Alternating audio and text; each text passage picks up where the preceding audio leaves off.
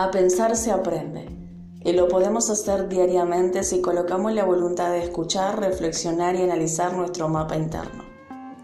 Allí ya poseemos una forma de comunicación interna con nosotros mismos y con los demás. Son esos pensamientos cómodos, seguros y conocidos que muchas veces no estamos dispuestos a cambiar. Pero al escuchar otra sintonía interna, las posibilidades de conocimiento son múltiples y si sabemos dirigirlas de forma abierta, podemos incluso llegar a un antes y un después en nuestra forma de pensar. Las ideas, las creatividades y las posibilidades de aprendizaje son múltiples y no tienen límites y lo podemos hacer diariamente. Bienvenidos a todos, soy Ana Bella y voy a compartir con ustedes a través del podcast diferentes focos de pensamientos. El autoconocimiento del sistema interno del ser nos espera.